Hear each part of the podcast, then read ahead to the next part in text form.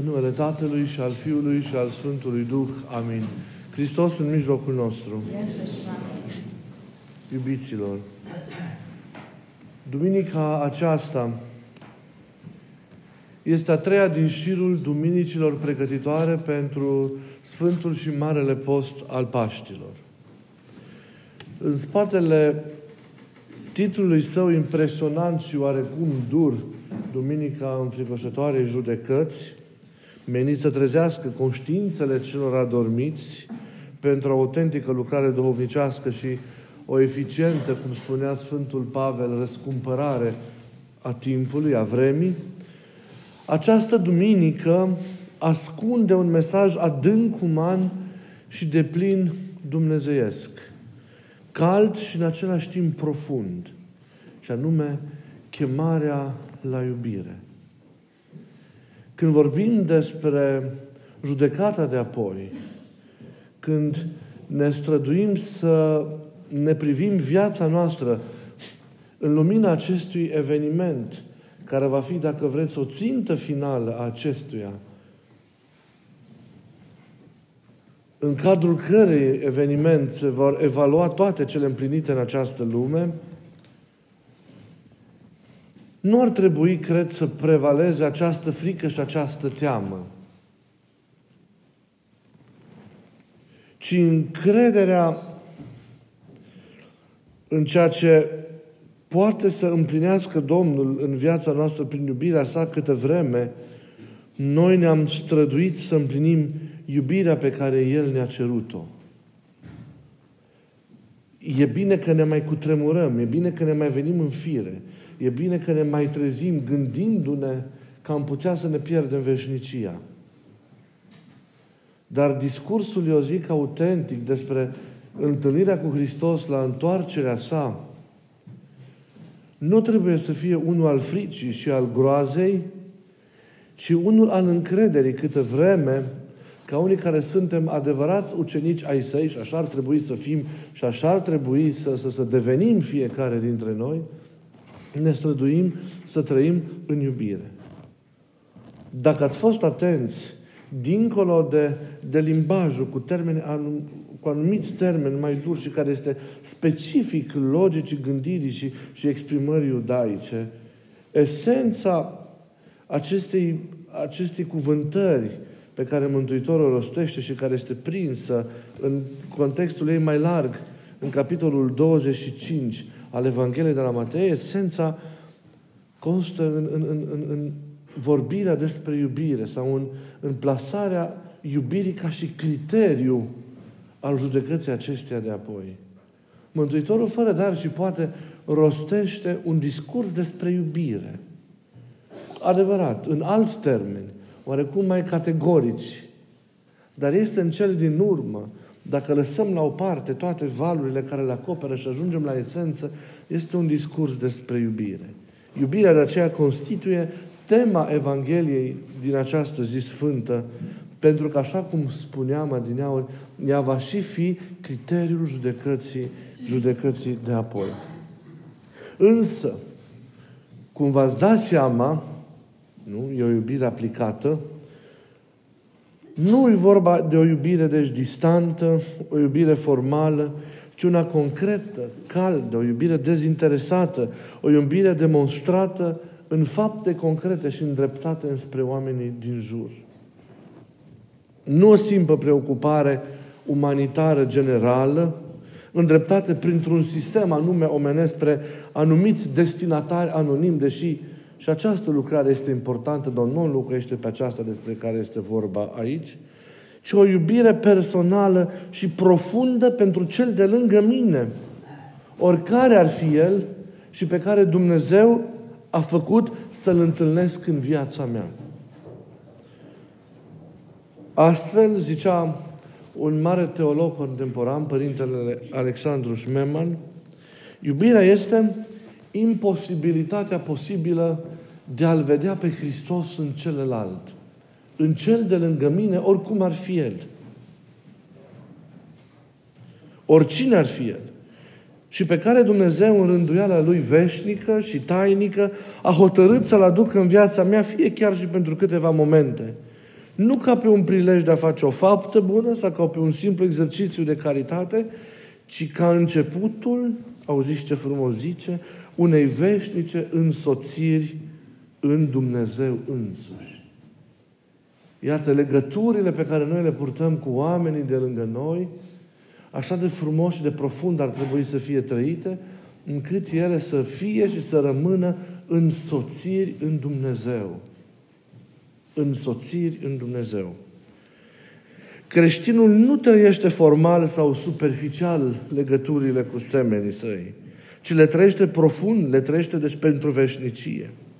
Prin dragostea sa luminată de credință, el trece mereu de exteriorul celuilalt.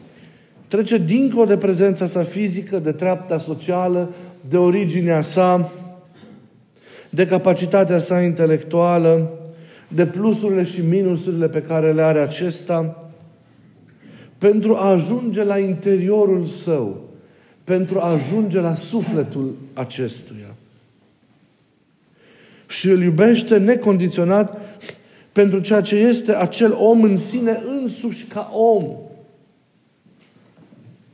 Nu ca pe un individ de care se folosește în planurile sale, ci iubește pentru ceea ce este, repet, dincolo de învelișul său exterior, pentru ceea ce este el ca om, în el însuși, în interioritatea sa, îl iubește pentru chipul lui Dumnezeu prezent în el și așezat așa ca o pecete peste întreaga existență acestuia.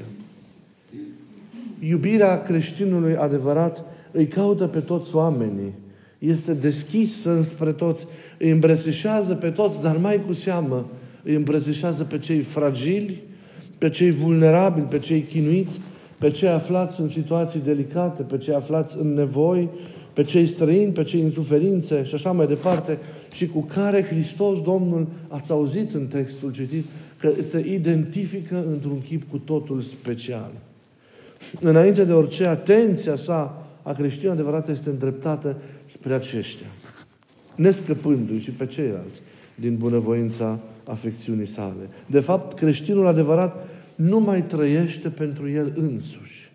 El iese din sine însuși, se depășește pe sine însuși, se transcende pentru a se îndrepta înspre ceilalți. Pentru că este o persoană el.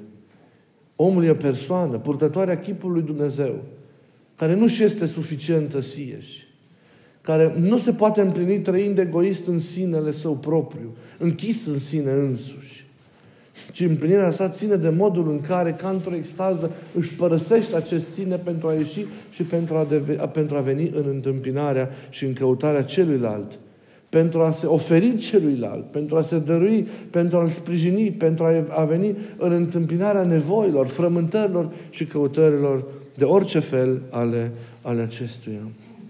De aceea, grija pentru cel de lângă el și pentru mântuirea acestuia este mai presus decât grija pentru sine însuși. Așa petrece un creștin adevărat, îngrijindu-se de celălalt mai mult decât de el însuși. Să depășim această mentalitate în virtutea căreia este suficient efortul pe care îl fac pentru mine însumi înaintea lui Dumnezeu, iar la oameni mă raportez din când în când și zic că așa este bine. Nu! E nevoie de o raportare continuă la cei din jurul nostru. Nu vorbim de o raportare conjuncturală, de o raportare ocazională. Toți avem această chemare, această responsabilitate de a ne raporta, de a ne veni în întâmpinare unii altora, de a ne ajuta, de a ne susține, pentru că suntem una. Suntem făcuți unii pentru alții. Nu suntem insule solitare. Suntem un trup. Ne mântuim sau ne pierdem împreună. Mântuirea și ajutorul celor din jurul nostru depind de noi. Prin disponibilitatea noastră, noi nu facem altceva decât să lăsăm pe Dumnezeu să lucreze prin noi, în aproapele nostru și pentru aproapele nostru. Îi împrumutăm, zicea un părinte atât de frumos, lui Dumnezeu mintea noastră, gândurile noastre, mâinile noastre, buzele noastre, pentru ca Dumnezeu prin noi, care suntem, iată, ca niște instrumente străvezii la prezența și lucrarea Lui, să lucreze și să se implice în viața oamenilor de lângă noi.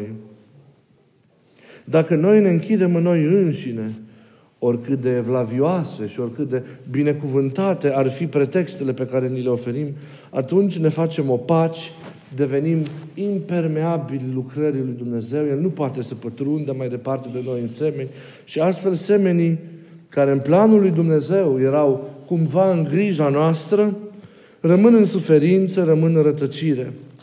Și nu este străin de adevăr să ne gândim la faptul, interpretând un text din Cartea Deuteronomului din Vechiul Testament, că poate Dumnezeu la judecată va cere și sângele celui de lângă noi, de care nu am avut grijă, dacă acela se pierde din mâinile noastre. Există o coresponsabilitate a creștinilor care trăiesc în Hristos pentru ca ei să aibă o viețuire duhovnicească autentică. Dacă noi suntem indiferenți, dacă noi suntem absenți la apel, dacă noi nu împlinim menirea noastră fundamentală de a fi, cum ziceam, vase ale slujirii lui Dumnezeu, nu doar pe noi ne facem să suferim, ci pe toți cei care aveau nevoie de noi. Pe toți aceștia despre care și Hristos spune: pe toți cei flămânzi, însetați, bolnavi, străini, goi, cu care Domnul se identifică și prin care El ne cheamă, prin care ne revendică, prin care ne atrage atenția la El însuși în cele din urmă. Așadar, niciodată, să știți, nu ne putem dezice spunând că noi nu facem rău nimănui, că ne vedem de treaba noastră, că ne facem eventual pravila și suntem cuminți, conștiincioși, cuminți în relația cu Dumnezeu, atenți când și când la cel de lângă noi și credem că prin aceasta am bifat slujirea aceasta a semenilor și așa mai departe. Nu. A trăi pentru tine însuți, chiar și numai pentru mântuirea ta, este socotit de părinți cel mai mare păcat. Scopul vieții noastre nu este să ne găsim fericirea închiși în noi înșine, ci într-o căutarea, întâlnirea cu ceilalți, într-o slujirea lor. La aceasta trebuie să ajungă nevoința noastră, rugăciunea noastră, credința, osteneala noastră. Oricât de splendid ar fi în interiorul ei, dacă toată mișcarea aceasta noastră ascendentă înspre Dumnezeu nu devine în același timp și una orizontală, care cuprinde cu aceeași intensitate și cu aceeași pasiune pe cei de lângă noi, prin răspunsul pe care îl dăm problemelor specifice, frământărilor, căutărilor, durerilor lor, tot acest demers interior al nostru riscă să se piardă. Nu e deplin, nu este autentic în chip evanghelic. Nu corespunde logicii sau gândirii Mântuitorului Hristos. Ați văzut în mod clar ce ne cheamă Hristos să facem, pornind de la porunca unică pe care ne-o dă să ne iubim unii pe alții cum El ne-a iubit. Iar iubirea Lui a fost o iubire concretă. Iubirea Lui a fost o iubire clară, limpede, transpusă în fapta cea mai superbă și cea mai minunată, și anume, și-a dat viața pentru fiecare dintre noi. Nu ne-a mântuit de la distanță, s-a identificat cu păcatul nostru, cu drama noastră, cu căderea noastră, le-a luat pe toate ale noastre și le-a făcut ale sale, pentru ca nouă tuturor, prin ceea ce El a săvârșit, să ne dăruiască viața veșnică și bucuria. Hristos a venit în starea noastră, în căderea noastră, în situația noastră. A asumat-o și a trăit-o deci de plin. La fel și noi, pentru a ajuta pe cei de lângă noi, pentru a deveni o pricină de mântuire pentru cei de lângă noi, trebuie să coborâm prin slujirea noastră în starea lor, să atingem rana lor și cu înțelepciune, cu minte luminată și în profundă iubire să căutăm, să găsim drumuri pentru a ieși din toate aceste situații împreună cu El sau cu ei, sau cel puțin să le purtăm împreună cu ei, încredințându-ne întru toate lucrării Domnului nostru. Puțin așadar înțeleg că viața duhovnicească înseamnă esențialmente o viață comunitară, o viață de implicare, o viață de dăruire, de împreună petrecere cu aproapele, mai cu seamă în drama și în suferința acestuia. În duhul responsabilității și nu lucrare individualistă a talentului fiecăruia pentru propria sa împlinire. cum vă spuneam, și să reținem acest lucru, autenticitatea vieții interioare, a nevoinței noastre, a ostenelii noastre, se verifică în capacitatea de a împlini o slujire în afară, nu? Iubitoare a semenilor noștri. Mereu nu uitați, aceasta este logica Domnului și a Evangheliei. Ne zice și Sfântul Ioan Evanghelistul acest lucru. Iubirea adevărată față de Dumnezeu se verifică și se demonstrează în iubirea față de semeni, față de aproapele. Nu putem, tot Ioan ne spune, să zicem că iubim pe Dumnezeu care este nevăzut, atâta timp cât pe aproapele nostru care este văzut, nu-L iubim. Suntem mincinoși. Atât îl iubim pe Dumnezeu, cât iubim semenii noștri. Dacă trăirea lăuntrică interioară nu produce, deci, această implicare în afară, nu suntem în Duhul Domnului. Din păcate, suntem atât de preocupați unii de evoluția noastră duhovnicească, încât nu mai vedem solicitările și nevoile celor din jur. Și poate mai rău, suntem atât de ocupați cu ambițiile noastre și cu poftele noastre, cu slujirea pătimașă a eului nostru, încât nu mai vedem căutările, nevoile și strigătul celor de lângă noi. Și vedem ce se întâmplă, poate în familiile noastre, vedem ce se întâmplă în societatea de lângă noi, vedem, nu? În lumea în care trăim, unde se ajunge cu răutatea, unde se ajunge cu indiferența, câtă vreme lipsește, în primul rând, conștiința acestei participări prin iubire, nu? Aceasta e slujirea noastră care este și creștin la viața celui de lângă noi. A-l asuma pe cel de lângă noi înseamnă nu doar a da mâncare celui flămân, a-l îmbrăca pe cel gol, a-l cerceta pe cel bolnav sau pe cel închis, ci înseamnă și a-l înțelege pe cel care se află la răspântii de drumuri, a-l primi pe cel care este neangajat existențial, a răspunde celui nelămurit, celui oscilant, nu? Înseamnă a ierta pe cel care îți greșește. Despre asta vorbim. E simplu să dai de mâncare cuiva. Fă din aceasta un obicei, dă-i de mâncare continuu, ajută-l. Ca să nu fie doar o ocazie, pentru că omul flămânzește zilnic. Ajută-l să se integreze. Ajută-l, dacă poate, să-și procure propria mâncare. Dacă nu, dă-i-o până la capăt. Dar e altfel pe cel care îți greșește. Treci peste neputința lui. Împlinește dreptatea lui Dumnezeu față de el, și anume iertarea, mila, compasiunea. Nu judeca, nu condamna, nu rupe legătura. Renunță tu, ca să se păstreze comuniunea. Nu e ușor, vedeți, să ne slujim. Dar a face lucrurile acestea înseamnă a trăi în Spiritul lui Hristos. Câte vreme comunitățile noastre nu vor fi impactate de iubire. Nu vor fi comunități care trăiesc iubirea în modul cel mai sincer și profund și concret în același timp. Nu așa declarativ, și viața noastră departe de spiritul acestei iubiri adevărate. Nu vom fi martori ai lui Hristos în lumea în care trăim și nu vom atrage atenția lumii în care trăim la Hristos. Din contră, vom face o lucrare de contramărturie. Noi care credem în Domnul care este iubirea, noi trăim în afara iubirii în care El ne-a învățat să trăim. Noi nu facem din iubire, care presupune toată această lucrare complexă și concretă, nu facem din iubire felul de a fi al nostru.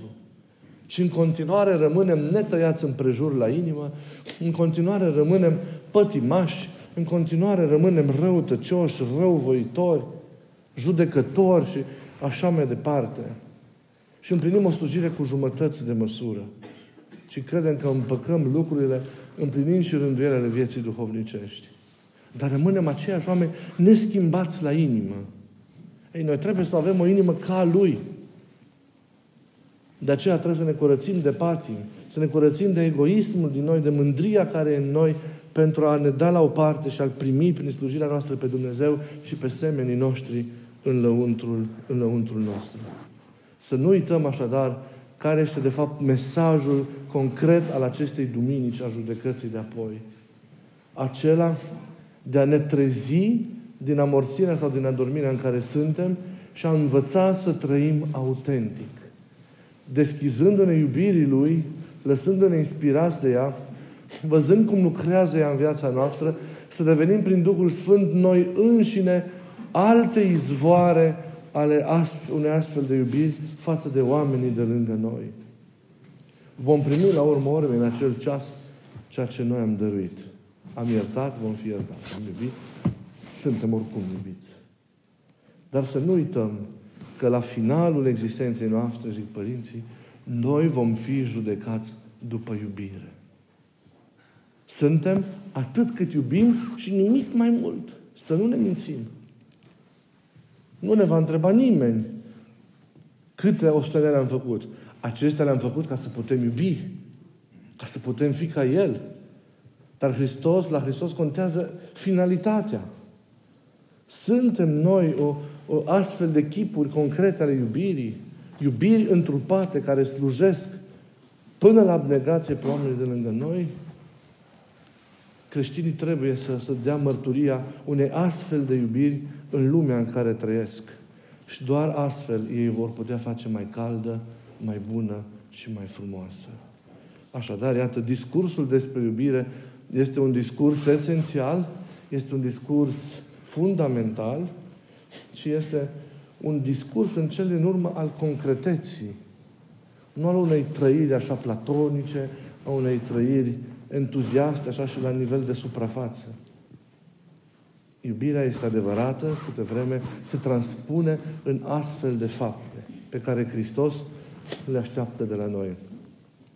Am văzut de curând o multiplă reprezentare a lui Hristos vis-a-vis de această recunoașterea sa în toate aceste categorii umane care sunt fragile și noi suntem de fapt fragili, toți suntem fragili. Dar l-am văzut pe Hristos reprezentat atât de frumos în chipul unui om sărac care cerșește, în chipul unui om fără casă care doarme noaptea acoperit cu o pătură pe o bancă în mijlocul unui oraș.